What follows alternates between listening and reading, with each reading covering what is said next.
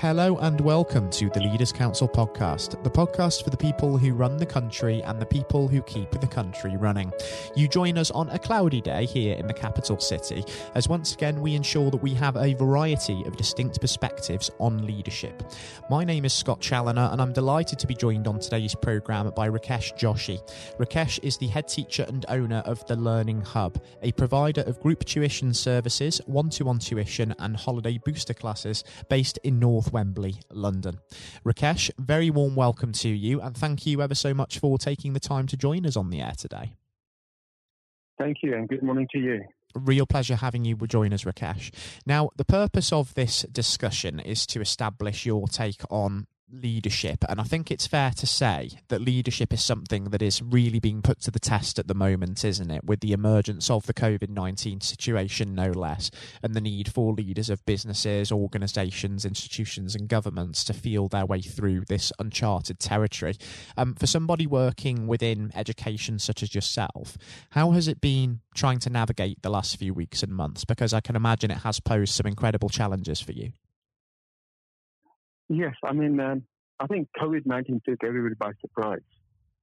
Um, we heard about it, the distancing in China, and I don't think we're really prepared to face it in, in the UK and London area. But once it hit us, we, we are basically um, based in a leisure centre, and we were getting two hours' notice, kind of really shut down, and not sure when to come back. We had started preparing. Uh, I had started preparing a backup of all my data and everything else.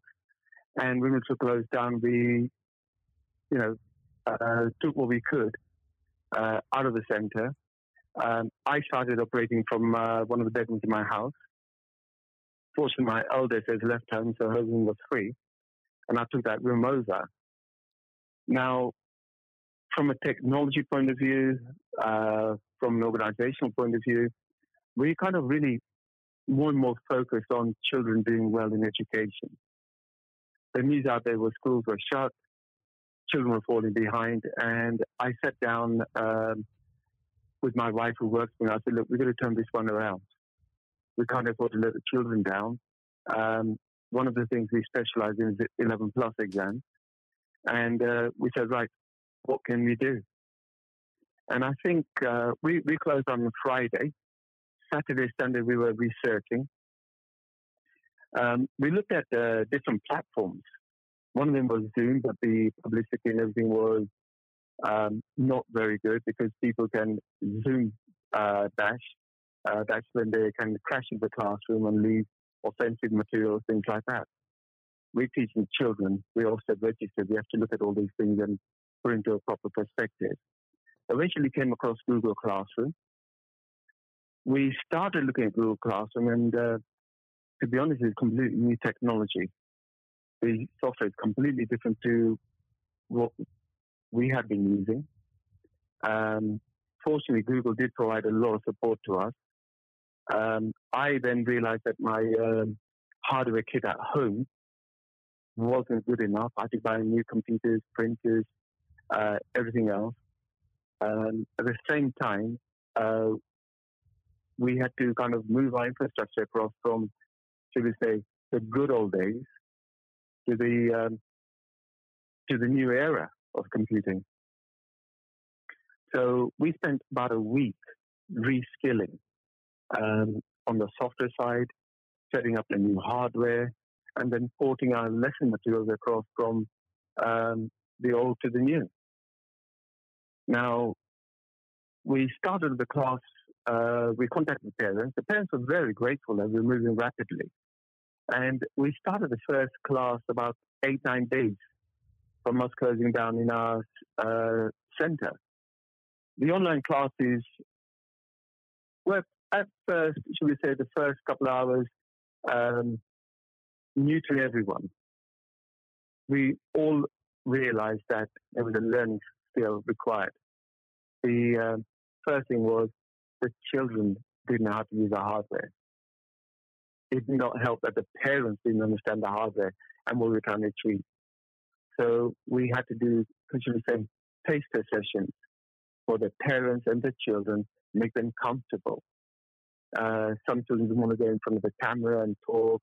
uh, take part in the class. And then gradually they realized that it was pretty cool to do all these things. And the children embraced it a lot quicker than the parents. On our side, we realized right a sudden that the the one-to-one contact you can have in a class with a child, see they're working, they're fidgeting, uh, talking, not paying attention, daydreaming. We had lost all that. And we had to rejig all our cameras and everything else so we can look at that side properly. So from a from our perspective, we all of a sudden realized that, you know, whilst e-learning is the way forward now, uh, there's things we had to address. And we started focusing more on directly engaging with the children, asking them more questions. And we realized the simple thing that work. Um, for example, on our screen, we could see um, the children uh, paying attention and And if one of the children just kind of me, you know, we, I'd interrupt the lesson, I'd and say, hey, bless you, um, and give the child's name as such. And the child will acknowledge. And you notice all of a sudden all the other children are understanding that we are watching them like we do in class, and they start paying attention, they start getting engaged the first the first two weeks, um, as I said, was a learning curve for us. Um, even when we began allocating homework out, we had to teach the children where to pick up the homework from what folder they had to go, how to get it. And then we realized simple things like the children didn't have a printer at home, or you know their their hardware kit was old, and there was a lagging time in what we when we were teaching and what they were actually hearing and seeing. So we had to kind of work around this. We contacted our um, internet provider and said, look, can you boost our bandwidth? Um, I think the government guideline on the internet providers was to reduce bandwidth for everyone because there's a high use of internet activities everywhere. Uh, they did help out to a degree when we told them what we we're up to and what we we're doing. Um, and from from from the um, the children's side, as I said, they were embracing the technology. They were actually liking it, and we're finding that you know the following week more children had done their homework than they normally would, and the quality of the homework was increasing. We we also found that the uh, parents at the same time um, needed a hand holding exercise. They were new to e teaching, um, they felt kind of, shouldn't say um, shy in what was going on, um, how to take part. Um, but basically, the training was focused on the children. Um, we then had to look at our platform because we kind of looking at what's going on in the real world when we're teaching the children, have to go back to our drawing board and find out what we, was lacking at our end we found that um, some of the software we are running need to be updated. We also realized that our new core software um, needed, we needed more hand holding exercise in order to get the best out of it. Um, we normally employ a, a, team of 10 people, teachers and everything else. We're down to two our staff are on COVID uh, furlough layoff, and we couldn't approach them physically with the government guidelines. We couldn't train them online because we were teaching ourselves as going along. So our workload actually had increased from what used to be an eight hour day, now became a 12, 14 hour day. It was a five day week, now was a seven day week. And to be honest, at first it was difficult. Everything was new. Um, the first thing I can advise everybody is we've got to adapt to the change. You know, e-learning is here now. It's the future. And we also started talking to parents and listening to what they were saying.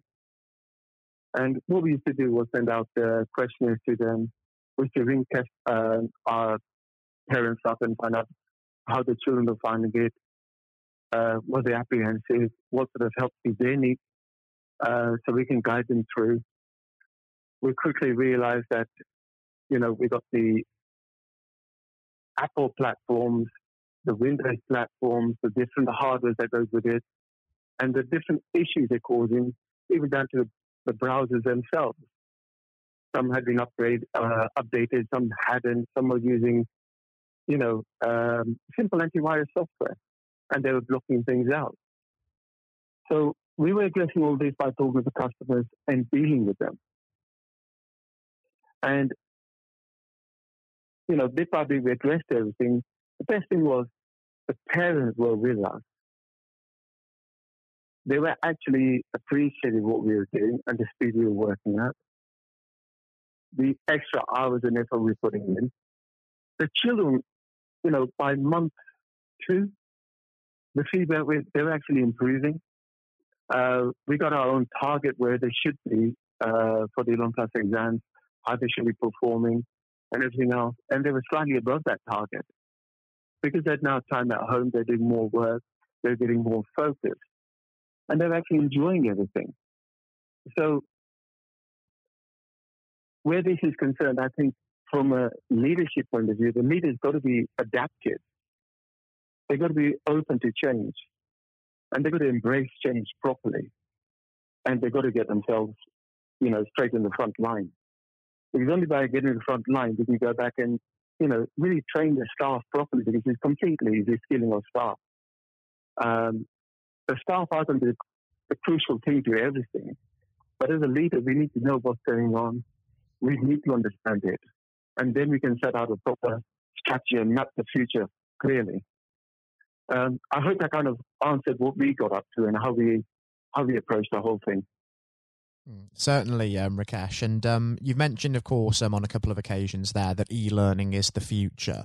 So, under the new normal, do you think that that conventional classroom space is something that's going to eventually be phased out, or do you think that there is still a place for that in education? Um, I think there's, a place for both now. Um, I think it's become more uh, side by side and complementary. Um, e-learning is not going to take over the classroom. The classroom is very unique. We do need that, but I think IT technology has got to move into the classroom. Um, where children at first will come along um, with their tablet computers, do work on the tablet computers, I think there's a need now where the um, teaching in the classroom needs to be recorded and kept online so the children can review it. And so, oh yes, this is how I was explaining something. This is what the teacher was telling me. So the two are going side by side. And I think with COVID 19, that process has been accelerated into a very short time span. Mm. I think that's um, exactly right. And if we think about now what the future is going to hold itself, um, Rakesh, before we do wrap things up on the uh, the program, um, what do you actually envision yeah. the next twelve to eighteen months holding for yourself and for the Learning Hub? And what do you hope to achieve as we move through the pandemic and em- embrace the new normal and the challenges that that is going to bring with it? Okay, I mean, um, as I said, e-learning has a strong future. Um, as an organization, we've embraced that. Um, one of the things we have picked up is that there is a strong need or special attention is paid to authentic assessment. Um, but basically, I think where learning is concerned, is no longer local. I think the world is truly your oyster. And, you know, with the right strategy, I think we can start marketing ourselves online uh, everywhere. And it's, it's, it's, an area I'm now um, uh, looking at to see what we can do and how we can help other, other children far away. The physical distance is no longer a barrier. It's an incredibly interesting way of looking at it because with the um, the advent of e-learning, you're absolutely right, Rakesh. Distance is no longer a barrier, and we can reach people all over the uh, the world. And I think you know, given how insightful it's being discussing this and these plans with you today.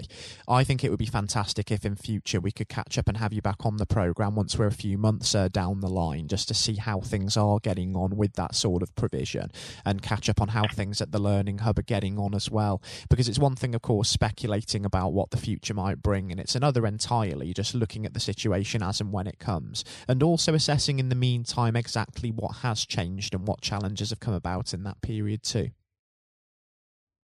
Yeah, it'd be, it'd be great to come back and, uh, you know, give you an update on how we're handling things, what we're doing next. Um, and if we can guide other education organizations to do better, we'd be glad to do that. I think so too, as well, Rakesh. It would be absolutely fantastic. It's been a real pleasure, of course, having you um, on the program to discuss um, this uh, with us today. Um, and most importantly, until of course we do speak again in future, do by all means take care and stay safe with all still going on because COVID nineteen is still out there. We're not out of the woods yet, and there is plenty of time for things still to change for the worse as well as the better.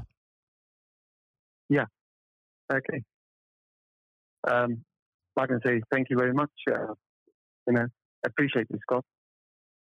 Likewise, Rakesh, and that was Rakesh Joshi speaking. Everybody's tuning into this. He is head teacher and owner of the Learning Hub in North Wembley, London. Coming up next on today's programme, I'll be handing over to Matthew O'Neill for his exclusive interview with former Education Secretary Lord Blunkett. Um, Lord Blunkett is an active member of the House of Lords today, chairman of the Leaders' Council of Great Britain and Northern Ireland, and of course, former Labour MP and Secretary of State. During his political career, career, he rose to prominence to become one of the most notable politicians of his generation, holding a number of senior positions in the cabinet of then Prime Minister Tony Blair and serving as the MP for his Sheffield, Brightside, and Hillsborough constituency for 28 years. He was elevated to the House of Lords as Baron Blunkett of Brightside and Hillsborough in August of 2015.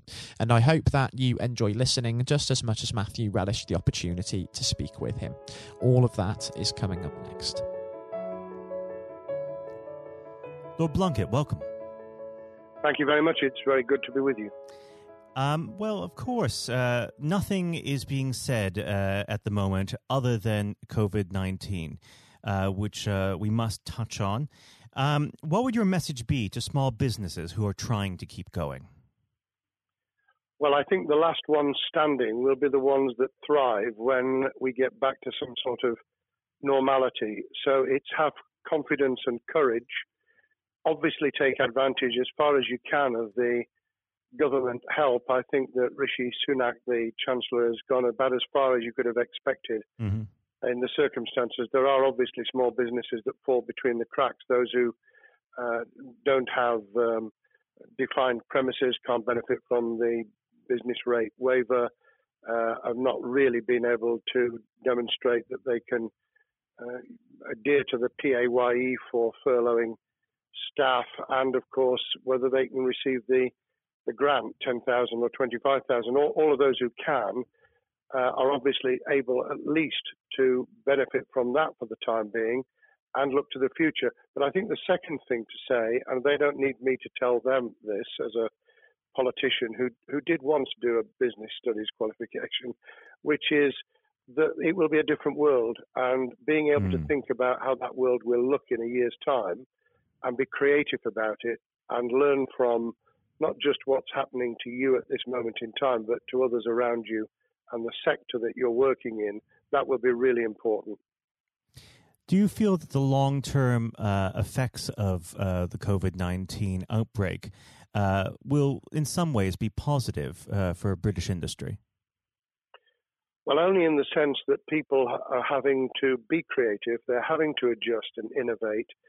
Therefore, they're thinking about more productive, if you like, greater productivity ways of delivering the same service or delivering the same products. And in that sense, I think we'll have temporarily at least very much higher unemployment than we've become used to, but we'll probably have a burst of productivity, mm-hmm. which will help with the recovery. Whether it will help with the inequity of the way in which our economy is imbalanced, both between services and product productivity and, and the production of goods and services, I'm not sure.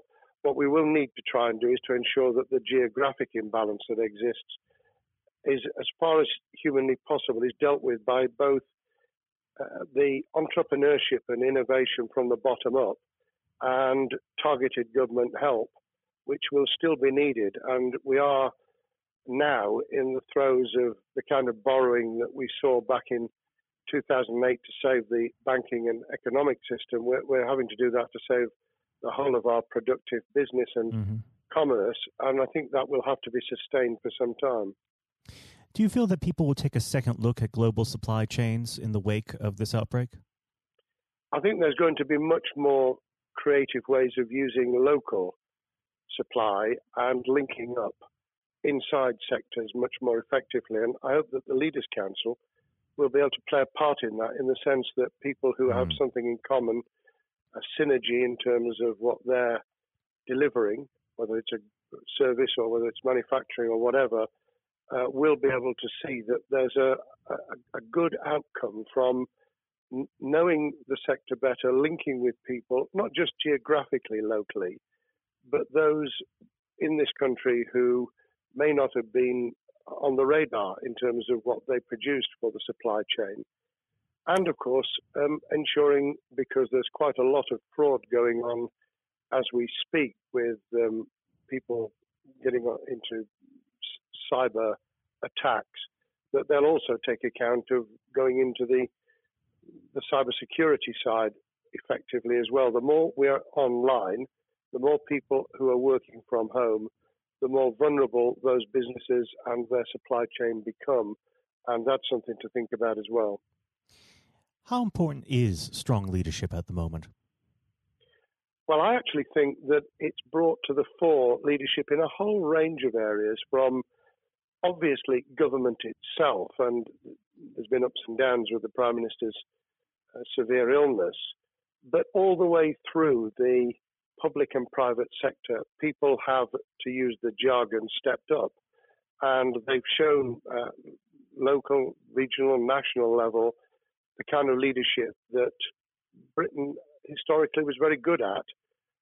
Regrettably, we've not seen, seen the same on the international scene for mm. all kinds of reasons, uh, but maybe we will in future. So I think out of this will come experience of people who have seen an opportunity to do good as well as seen an opportunity to provide a good uh, a service or goods, uh, including, for instance, shortages uh, for the health and social care uh, system, um, the food chain, and the like. Uh, but also, I think, in terms of seeing the, the synergy between the private and the voluntary sector and using people's uh, commitment to each other in a very positive way. I, am not sentimental about this. Things will revert. Mm-hmm. But actually, I think there's a, a kind of moment of moral judgment of people feeling that they've got a role to play outside the immediate survival that they're engaged in. And if we can hang on to a little bit of that social responsibility, that will be a very positive outcome. Absolutely. Now, what's your broad view of how the government is responding to this? Are you broadly supportive of their measures? Well, it may surprise people to hear that, that, I have been very supportive. Of course, there's been legitimate criticisms about the speed of response on protective equipment and on issues relating to testing.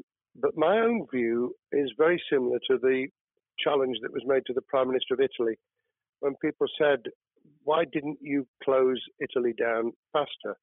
And he said, a fortnight before we did it, I would have been considered to be a madman and nobody would have agreed to do it mm. if I'd tried to move too quickly. And I, I, think that's something that we need to reflect on here in the UK. We, we may have seen the signals elsewhere uh, across the world and taking them more seriously at the time. Hindsight is a wonderful thing, but as someone who's a, had his life in uh, the opposite uh, political party to the, the present government, I think that with some hiccups and mistakes, they've not done a bad job in what has been incredibly difficult circumstances. And you're absolutely right. In a in a liberal uh, democracy that we live in, it's it's very difficult for people to swallow orders given to them from government.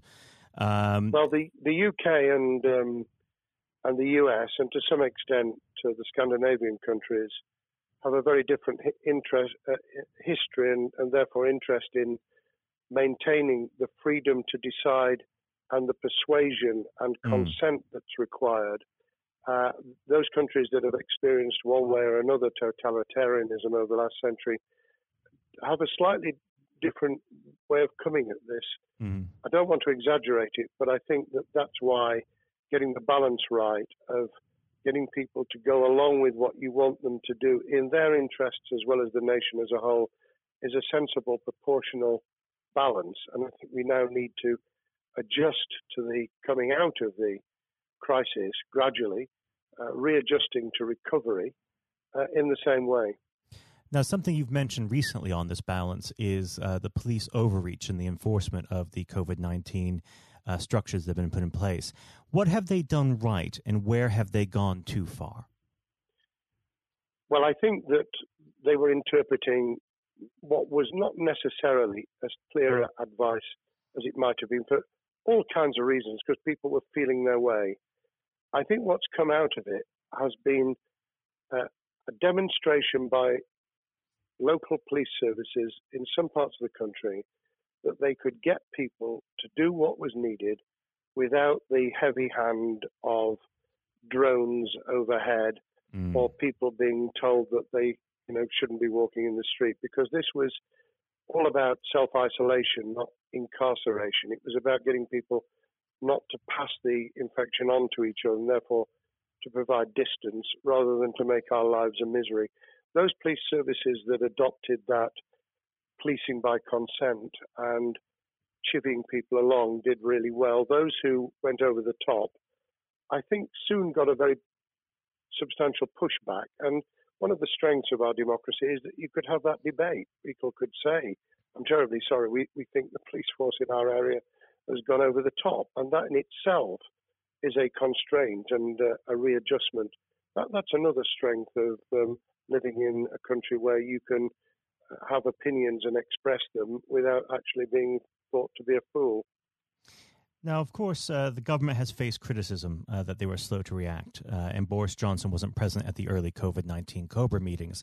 Now, uh, number 10 has claimed that this is normal practice. Uh, the health secretary often chairs COBRA meetings uh, related to health. does this tally with your experience as a Secretary of State, or would you have expected the PM to be more hands on during the initial stages? I think different prime ministers do have a very different style. And Boris's style, which I think will now be considerably adjusted, was very swashbuckling. In some senses, delegating is a good thing, uh, as every leader of every business or public service knows. Those who try to pull too much into themselves end up with a massive bottleneck, great uh, failure of trust and the inability of people to show what they're worth and to, to demonstrate their capability. So I, I, I'd be very wary of jumping in and saying he was wrong to delegate the essential Cobra meetings. What I was surprised about was that he didn't um, chair the first couple because mm-hmm. my experience with Tony Blair for the eight years I was in cabinet was that Tony was a great delegator, but he would get a grip to begin with, watch what the difficulties were, and then give people direction and confidence to be able to get on with it. So looking back, I think Boris himself probably thinks, God, I wish I'd spotted the signals from elsewhere in the world more rapidly and I'd just been there. However, this also raises another issue. All of us in positions of leadership need good teams around us. Mm-hmm. I think after this is over, he will be assessing those who really did step up and those who demonstrated their inadequacy. I think we'll probably end up in a year's time with a much stronger cabinet than we have today. Well, absolutely. And of course, uh, we've seen a, a significant uh, drop in the visibility of uh, certain special advisors like Dominic Cummings uh, during this uh, entire period. So it'd be interesting to see how that pans out. Um, well, now- it's certainly readjusted the role of those behind the scenes with those who should be taking the decisions having received advice. Obviously, there's been a complete transformation in the profile of experts, if I might use that term, who'd previously been denigrated. Mm-hmm. Scientists, medics, people with behavioral science uh, understanding.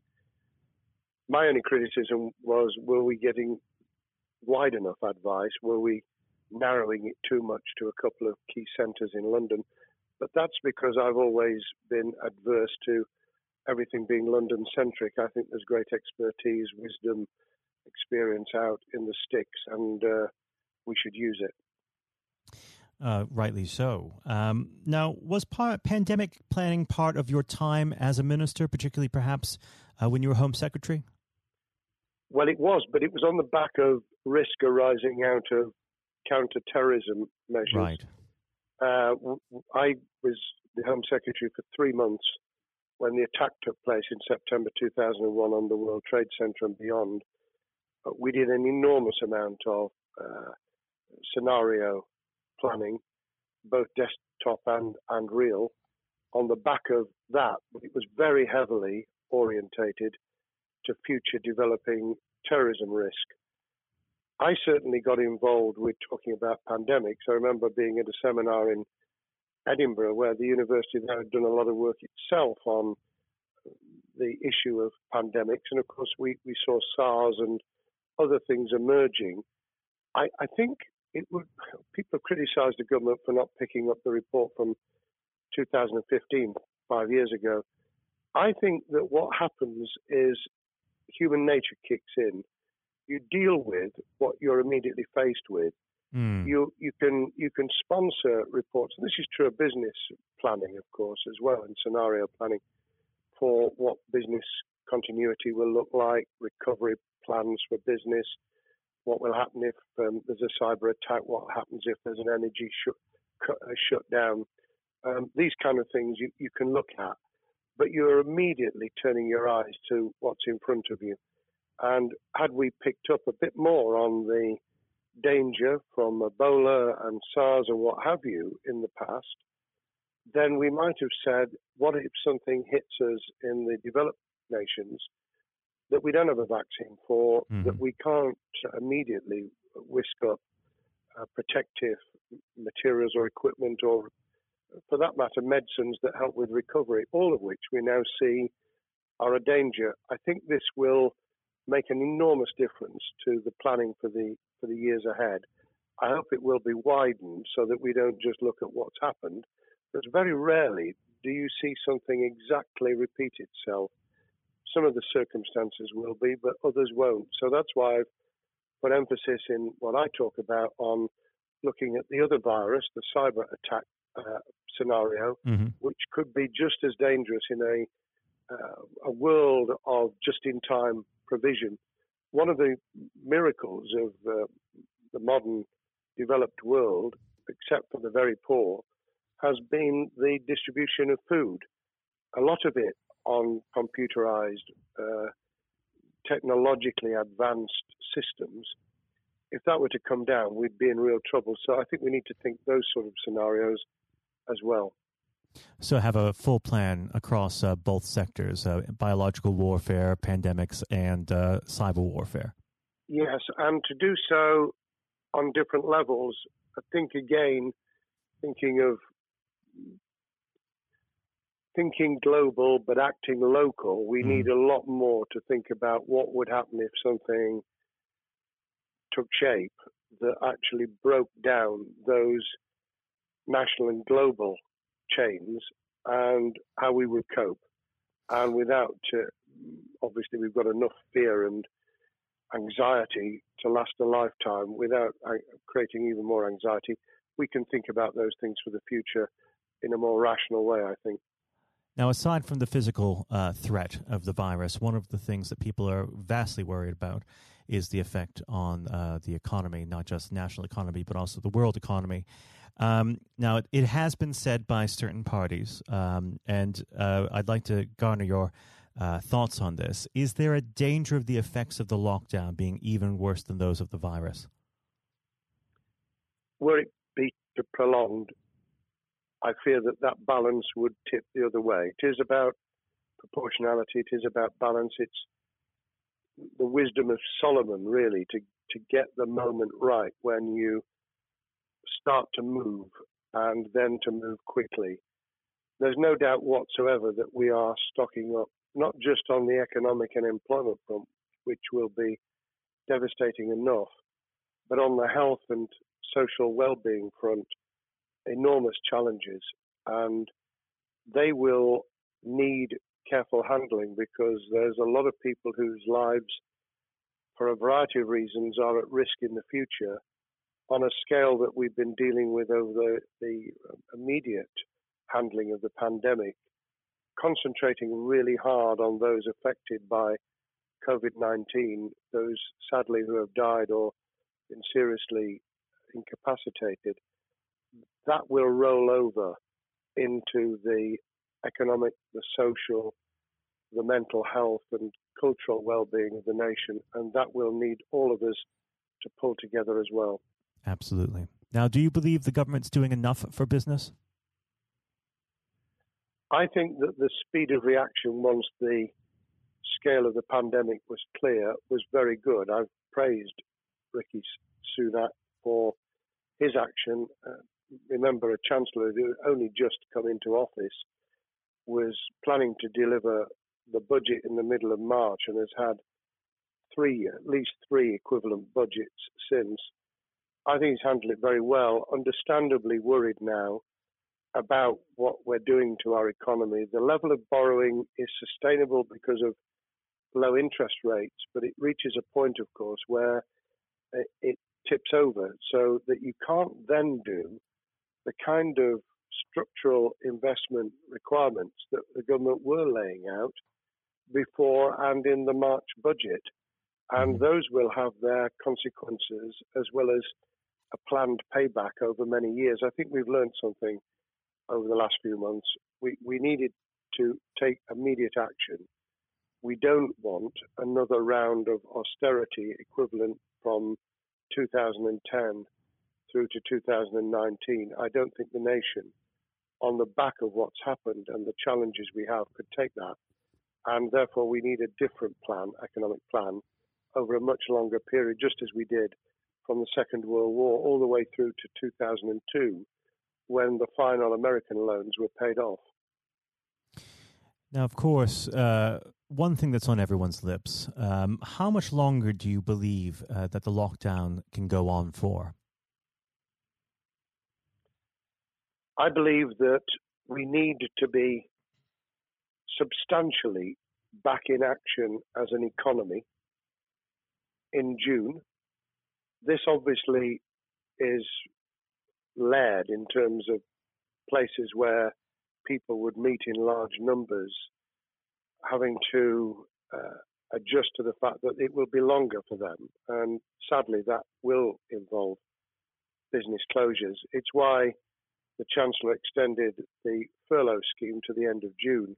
Mm-hmm. But unless we, we get things moving in June, I think we'll run into the summer where all kinds of services and industries will have a chain reaction effect. And what happens with one will then have a major impact on another. And then you get the skittle effect where things get knocked down that you hadn't perceived were going to be affected. So I very much, if I were in government, and I always think of things in that context, what would I do if I were in government? I would be on the side from the second week in May on the side of the Hawks in terms of saying we've got to start moving and we've got to do so with the collaboration and cooperation of the public who have got the message, who did behave, who responded magnificently. Let's try and get back. Perhaps, you know, doing things differently for a time, but substantially getting back to business as usual. unless we do that, then those areas that can't and wouldn't expect to be back in action immediately get pushed further into the middle of the year and the autumn, and then they become unsustainable. Now, of course, um, one of the other major developments we've had recently are the changes in the uh, the Labour Party. So, if we could just uh, speak on the Labour Party for uh, a while. Um, this might sound like uh, an obvious question, but uh, how does uh, Sir Keir differ from Mr. Corbyn? Well, I'm biased because I believe the Labour Party um, has come out of four and a half years of a black hole of a nightmare, mm. uh, where it neither represented a, a, a uh, credible opposition nor uh, an electable government. And the combination was to let those who supported the Labour Party and needed some of its policies uh, let them down very badly. Sir Keir Starmer both is a highly intelligent, uh, professional lawyer who, as Director of Public Prosecutions, led the service well, uh, had to take difficult decisions at a time of austerity, understands the world beyond Labour members, but has been able to do business with those who originally supported Jeremy Corbyn mm-hmm. and was able to command support from them. His creation of a balanced shadow ministerial team has been very encouraging. Um, I, I, supported Lisa Nandy, who he's made shadow foreign secretary, because I thought she understood the north of England and um, the uh, the disaffected Labour former Labour voters. But I believe that Sir has taken on board those who have something really sensible to offer, and I believe he will be both a, a great leader of the opposition. More importantly, he will then present himself as a credible alternative prime minister. And all governments need an alternative government at their shoulder Mm. Uh, it was true of us from 97, and it took the Conservatives some time to recover and to get to that position, but they did, and the Labour Party will, and that's crucial for our democracy. All of us need to understand and appreciate that a living, breathing, functioning democracy requires uh, a credible, confident, and uh, in many ways uh, supportable opposition as well as a government that we clearly want to do well because none of us want, as we didn't with the COVID crisis, none of us want the government to fail. We want to see our economy recover. We want our social well-being to t- be taken into account. We want to overcome deep-seated inequality and poverty, and we want to do it with enterprise and entrepreneurship and business playing their role. And that is about leadership nationally, locally in the private and the public sector, people with ideas, with confidence, with the ability to pull teams around them, above all, to have some idea of what it is they want to achieve and a very good idea as to how to achieve it. Now, of course, one of the biggest problems Sir Keir is facing will be tackling the party's anti Semitism problem. Uh, there has been a recent internal report that has been quite damning. Uh, what's your response uh, to that report, and what does Sir Keir need to do in response? Well, there are two reports. One, which is being produced by the Equality and Human Rights Commission, uh, which he will, and has already indicated, will implement in full. The second was a leaked report put together by the supporters of Jeremy Corbyn, 800 pages of private uh, interchanges on social media which he has, uh, Keir Starmer set up an investigation to identify uh, who did it, who leaked it, what the content was, does it have any salience and lessons for us, and where necessary, action will be taken.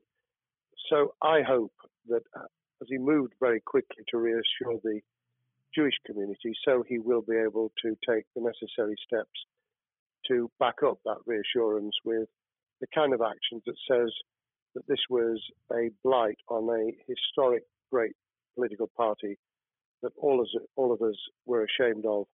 We've been able to put that behind us and to move on to facing the future with confidence.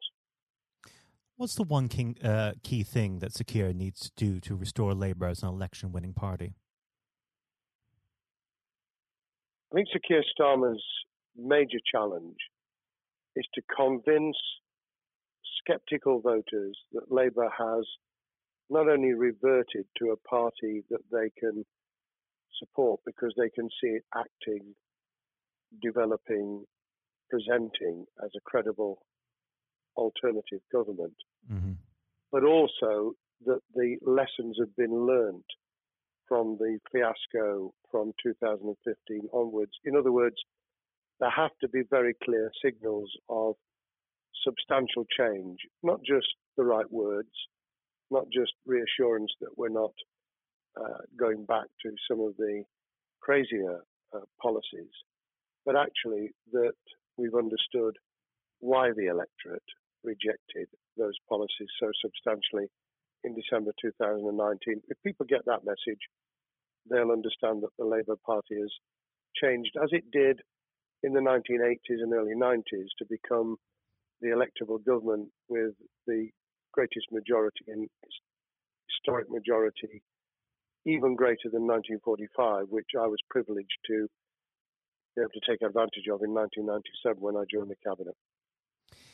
Now, I know what your answer is going to be to this question, but uh, indulge me. Um, do you think Keir has what it takes to be PM?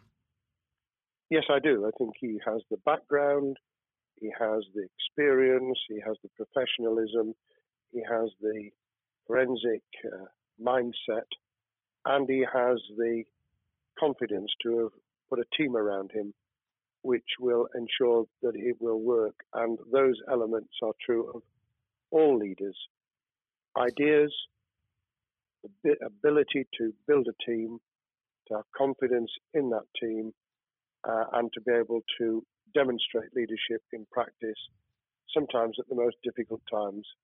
And, you know, the Leaders' Council, those sharing their thoughts with uh, uh, the kind of thing that we're doing now uh, with uh, a podcast, but also joining us in linking up in that network of people who can support and help each other and learn from mm-hmm. each other.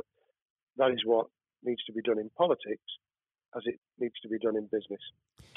Thank well, you very much indeed, Matthew. Well, really thank you for coming on the uh, the program. It's been a, an absolute pleasure, and I look forward to speaking with you again. Thank you very much, and good luck to all those listening in what has been a nightmare scenario. Good luck for the future. Have courage have confidence, and yes, listen to those who know more about business than I ever will. Thank you, Lord Blunkett. Thank you. This has been the Leaders Council podcast. Thank you for celebrating excellence in leadership with us. I've been your host, Scott Challoner. Until next time, goodbye. Thank you for listening to our podcast. The views expressed within the podcast do not reflect the views of the Leaders Council of Great Britain and Northern Ireland, its parent company or subsidiaries, members of staff, or other guests of any other person therein associated.